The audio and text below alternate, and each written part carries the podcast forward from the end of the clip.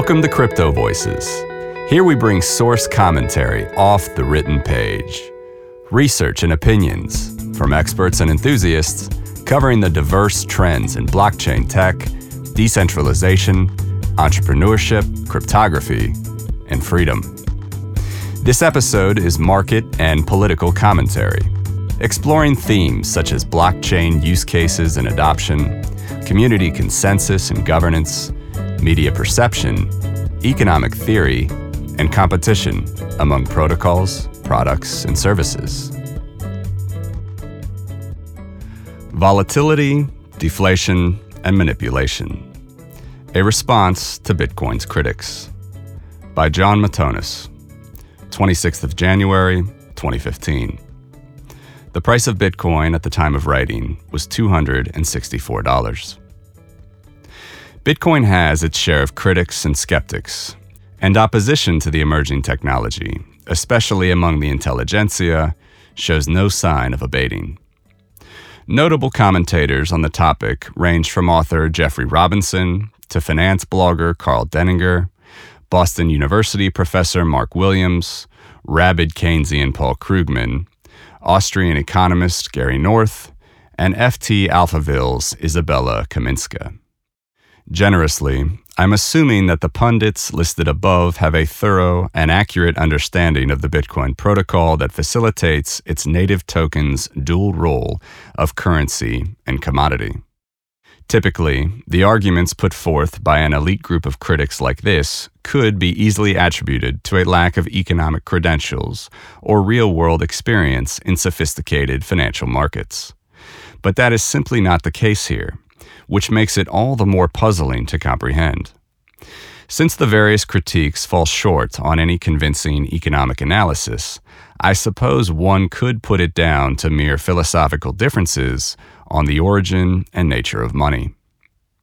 With the resilience of distributed peer to peer networks amplified by powerful public key cryptography, we are all in new territory now, the world stands on the precipice of a fundamental realignment in the transfer of value.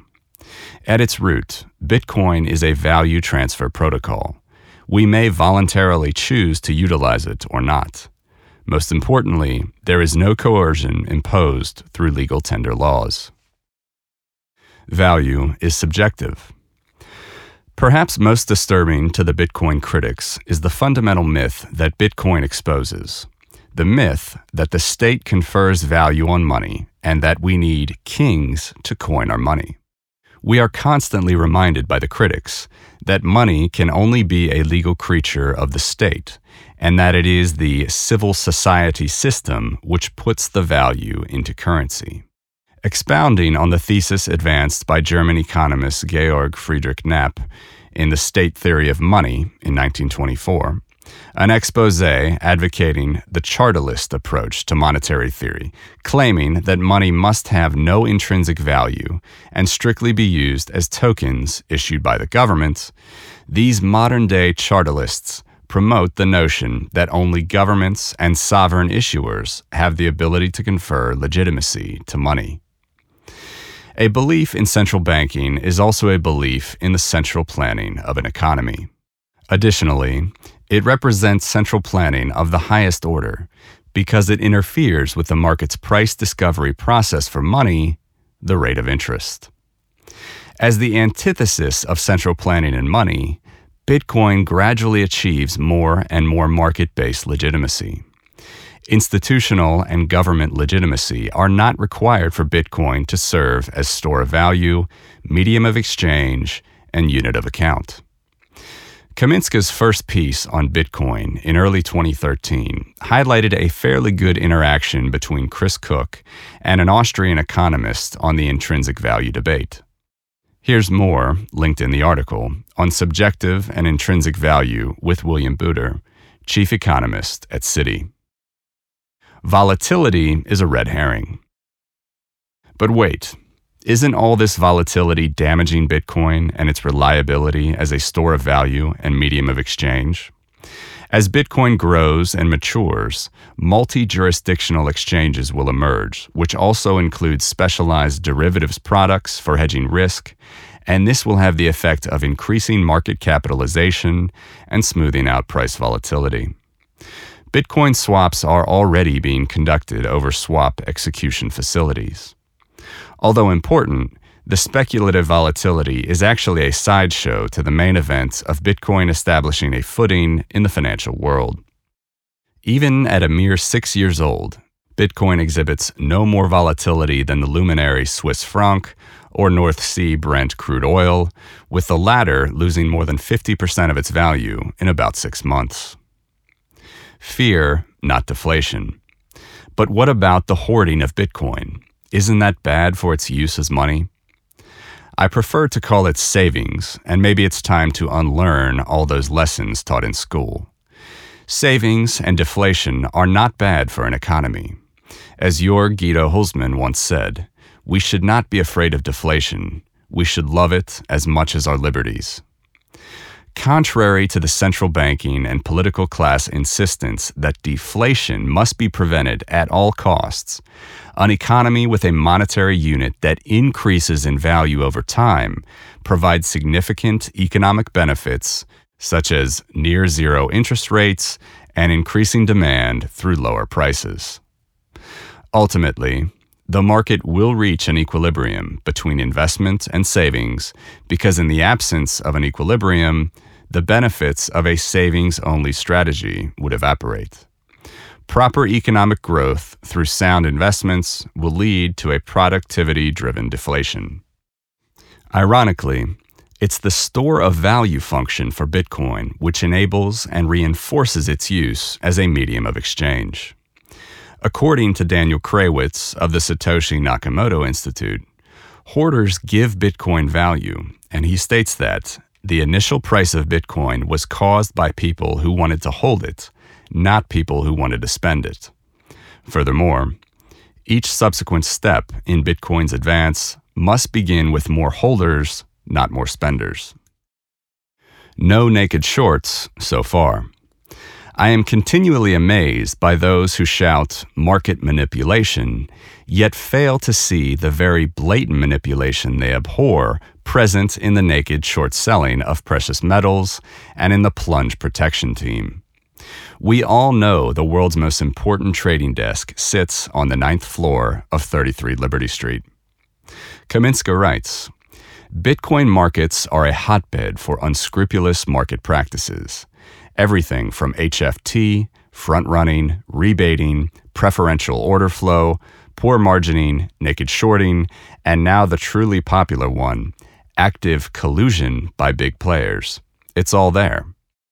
In reading this, you would be forgiven in thinking that Kaminska might also be referring to highly regulated markets populated by the likes of MF Global and the interest rate rigging cartel of RBS, Citigroup, and JP Morgan. She is not. Certainly, Kaminska doesn't condone that type of market activity, but that's not really the point.